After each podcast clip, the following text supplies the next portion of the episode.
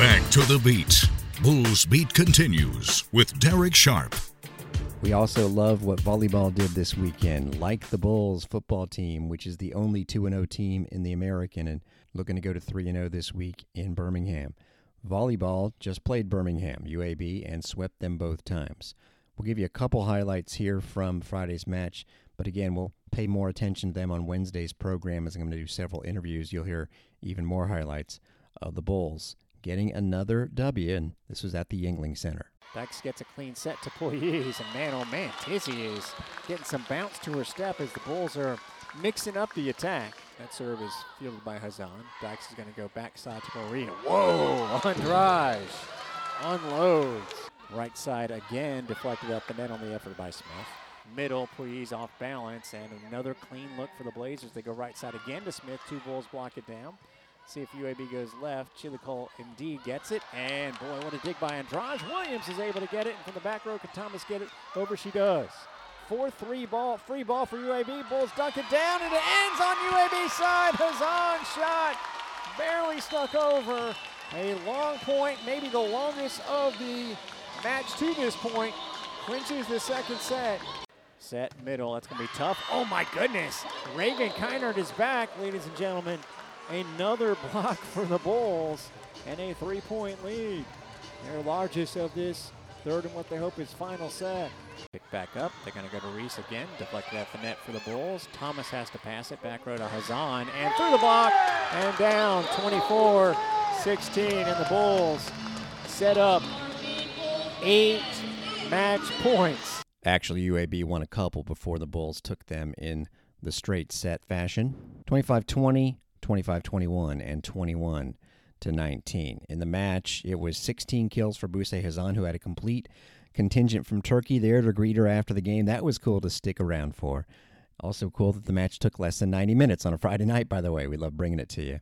Maria Andrade, 12 kills, and Tizzy Poyes with 9 and just one air. Caroline Dykes was the only setter, had 38 assists, added six digs on defense. Maya Thomas playing for the injured freshman, fellow freshman Leah Schneider with seven digs. Speaking of injury, it was great to see Reagan Kynard back for a couple of attempts there at the end and a few blocks. She's their first middle off the bench behind the freshman Lauren Lewis, and she'd been out for a month. Bulls are still without Amanda DeWitt. Talked about Schneider and Nikki Kashatave a middle, but obviously a deep team. Now, UAB really threatened the first set on Saturday, had a five point lead as much as late as 1914 and 23 21 before the Bulls had back to back blocks to take that set, and then they just steamrolled them in each of the last two sets, 25 13. In that match, again, Buse Hazan leading the way. She had 16 kills Friday, 17 on Saturday. Maria Andrade added 10. Marta Svitkovic, seven kills to no errors in that match. And Caroline Dykes continues to be the lone setter. She racked up nearly 80 assists in the two victories. You look at the standings, and I did tweet them out, and the Bulls are on top. Much more on the volleyball squad on Wednesday's show, along with some interviews with the team. And yes, they will have to play two members of the perceptibly stronger West Division on the road this weekend. But again, we'll fill you in more on that on Wednesday's show. Man oh man, men's soccer has played SMU and FIU very well, but lost both matches by the score of 2 to 1. Friday night, it was 0 0 at halftime down in Miami.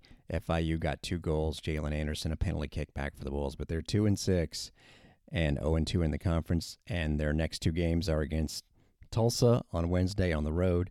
Then they host Charlotte next Sunday. By the way, Charlotte 3 and 0 in the league, along with FIU atop the standings. So they played a ranked team. Their next game was against FIU. I bet you FIU is ranked today in the new polls that come out. Wouldn't be surprised if Tulsa also is. That's their next opponent. And also, Charlotte probably jumps into the top 25. You get the idea. And actually, as we update it here on the podcast page, we can tell you FIU did crack back into the top 25. Tulsa and Charlotte, not yet, but still just a brutal schedule. And back to volleyball for a moment. Buse Hazan was named the Offensive Player of the Week in the AAC. As promised, a little bit more on cross country and tennis here on the podcast. Cross country, a little bit different than most sports, where you have a full few month season. If you really think about it, cross country, you, I mean, I guess you could run every week, but it's you know, people don't do marathons every week. You know what I mean? It's spread out. So the third event of the season, and after that, there's only one more before the conference meet. This was at the FSU Invitational, an absolutely enormous event at Apalachee Park.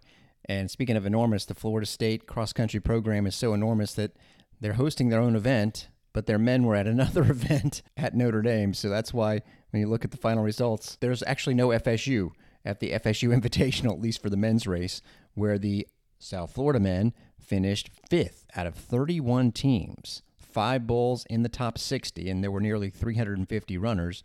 Nicholas Kamen was 27th to lead South Florida. Jackson Dravo, who is a freshman, was right behind him, followed by sophomore Thomas Ashley, followed closely, by the way, by Ashley, Tyler Wadsworth, and then Jonathan Reed. Florida Gators were the champs. They had the individual winner and two more in the top 10, easily outdistancing the next three squads who were all at the Division II level Embry Riddle, Florida Southern, and UT, which finished ahead of the Bulls. Then a pretty big drop off to the University of Miami. The Bulls outdistanced them and schools like LSU and FGCU. There were a ton of D2 and some smaller schools at this, as I mentioned, massive event, but the Bulls certainly finished ahead of a lot of powerhouse type programs. On the women's side, out of 35 teams, South Florida finished ninth, just a point behind Florida Southern. Three Bulls in the top 60. Kelly Lynch was 23rd.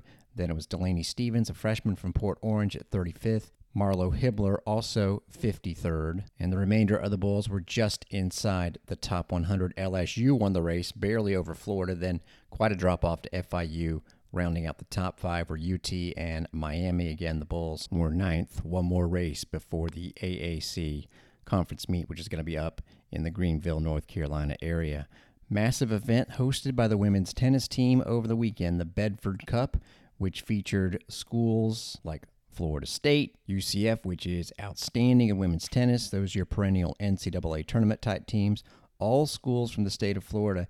And again, unlike the spring season, which is what counts towards your team totals for NCAA tournament qualifying purposes, where it's just team against team, this was three days and a bunch of different brackets since you had eight schools competing. And of course, there are normally six singles players on each school. Basically, there were three different brackets on the singles side with 16 players in each. The gold was for your best players, then the green, and then the white. Everybody got a chance to play at least three matches, and although none of the Bulls won titles, several picked up multiple victories. Grace Schumacher, who is the top Bulls player, lost her first round match, for example, but then turned around in the consolation bracket, actually defeated Maylee Monfield from Florida State. Yeah, she is the younger sister. She's a freshman of professional tennis player Gael Monfield. And Grace beat her 6 3 7 6, then turned around and won a first set tiebreaker against a player from FAU to win, and then went to the wire in her final match against a really good player from UCF, Noelle Saidanova, and it went to a third set super tiebreaker. They were not playing full three set matches because everyone was getting on the court so much. So if it went to a third set, it was a tiebreaker to 10. Schumacher lost it 10 to 7, but you want to talk about some great experience. Actually, the championship of the main bracket went down to a super tiebreaker, and Lomo Quadre of FIU beat FAU's Victoria Gomez 10 5. And by the way, Gomez is the player who the other bull in that gold bracket, Melissa Senley, the freshman, had to go up against right off the bat. That was a 6 love 6 3 result. Then Senley had to turn around and go up against the player from UCF and lost, but then she got in two more matches and won them both the last one against Monfield from FSU. So the top two bowls went two and two on the single side. The next two bowls were in the green bracket, and Marta Font was able to pick up two victories. She actually won her first round match in the main draw and then got beat before grabbing a victory. Both of her wins were against the players in that middle bracket basically from FGCU. Ireland Simi the Bulls went 1 and 2 on her side, so whereas Font got her second win winning that third set super tiebreaker. It was the reversal for Simi. And then the other Bulls played as part of the quote unquote white, not bracket, but round robin competition, where instead of a bracket, you had everybody else placed into groups of four, and you got to play three matches. Actually, Kelly Vargas of the Bulls only played two due to injury. She split those. Gargi Pawar for the Bulls, the transfer from Incarnate Word. Talk about an eventful three matches in round robin. She lost to Kendall Nash of UNF 10 8 in the third set super tiebreaker. Then, yep, went to a third set against an FIU player, won it 10 to 4, and then was tired of going the distance, so she won her final match 6 1 6 love. And that was just singles. You also had doubles with more straightforward since you had eight schools, just your top doubles tandem played in the gold bracket, and that meant for the Bulls the Spaniards, Nyanja Christians and Marta Font, winning their first match, which is really just a set, and that's how they do it in college tennis. You just play one set. They would lose to a duo from UNF, which turned around and lost 6 1 in the final to UCF's top team. Number two doubles pairing, Grace Schumacher and Ireland Simi got, well, paired up with the FSU team that won the whole thing, so that was not the best draw. However, they would turn around and grab two victories. Six love against a, well, put together duo from Stetson and FGCU, and then against an actual FGCU doubles team, Schumacher and Simi won 6 4. And speaking of grabbing two victories, even though they lost their first match, that's what Pawar and Vargas were able to do in the final doubles bracket. So a lot of tennis took place over the weekend. We'll continue to talk about that sport right here. Thanks for dropping by the podcast page.